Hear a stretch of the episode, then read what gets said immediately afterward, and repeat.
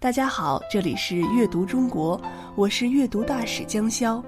今天带给大家的故事是十二生肖的故事之一——兔。小白兔白又白，两只耳朵竖起来。从我们刚出生起，这首熟悉的儿歌就陪伴着我们长大。在十二生肖中，要说谁最可爱，肯定就是萌萌软软的小白兔了。威风凛凛的老虎，腾云驾雾的龙，在十二生肖众多威猛的动物中，小白兔显得有点另类。今天我们就来说说生肖中的兔吧。相传，机灵的兔子和勤劳的黄牛是邻居，兔子很擅长跑步。黄牛便虚心向兔子请教长跑绝招，兔子摇摇头说：“长跑冠军得靠先天的素质，你恐怕永远都跑不快。”黄牛很失望，心里却不服气。从此，他开始苦练长跑，最终练成四只铁脚，跑起步来似蹄如风，几天几夜也不知疲乏。后来到了玉皇大帝排生肖的日子。兔子早早就起床奔向天宫，跑了好一阵子，它有些累了，回头一看，一个动物的影子都没有，于是它就在草地上睡了起来。可就在这时，练出铁脚的黄牛一鼓作气，已经率先跑到了天宫。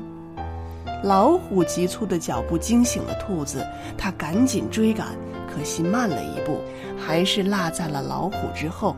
因为小老鼠投机取巧抢了第一，最后兔子排在了鼠、牛、虎的后面，位列第四。这个故事是不是很像龟兔赛跑的故事？实际上，十二生肖的选用与排列是根据每天动物活动的时间先后顺序确定的。在十二时辰中，兔子所代表的是凌晨五点到早上七点，也就是卯时。在古代。兔子是月亮的象征，人们认为月亮上住着玉兔，而这个时辰太阳尚未升起，月亮还挂在天上，玉兔捣药正忙。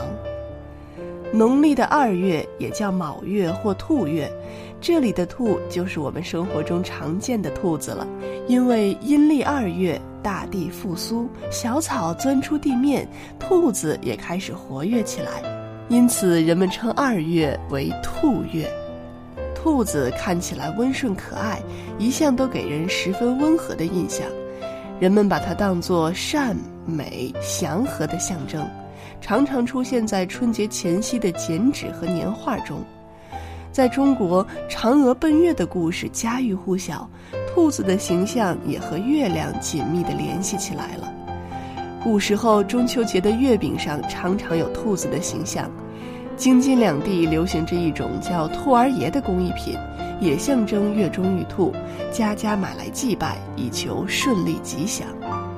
但兔子也不是完美的，兔子同时被人们赋予了胆小、逃逸、走投无路者和狡猾等负面意义，比如人们常说的成语“狡兔三窟”。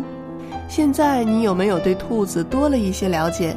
下面几个关于兔子的事实，听了可别太惊讶。兔子会吃自己的便便，因为兔子吃的大多是草，这些食物纤维又多又粗，主要在盲肠内进行消化发酵，并排出盲肠便。这种便便比较软，看起来像一串串的葡萄，还含有丰富的营养。兔子会把它们吃掉，补充体内所需的营养。人也会吃兔子的便便，你没听错，东北兔、华南兔等野兔的干燥粪便是种中药，还有个很好听的名字——望月砂，能去疫明目、解毒杀虫等。兔子还会跳舞，有时候兔子会突然跳到半空中翻滚甩动，又或者横冲直撞。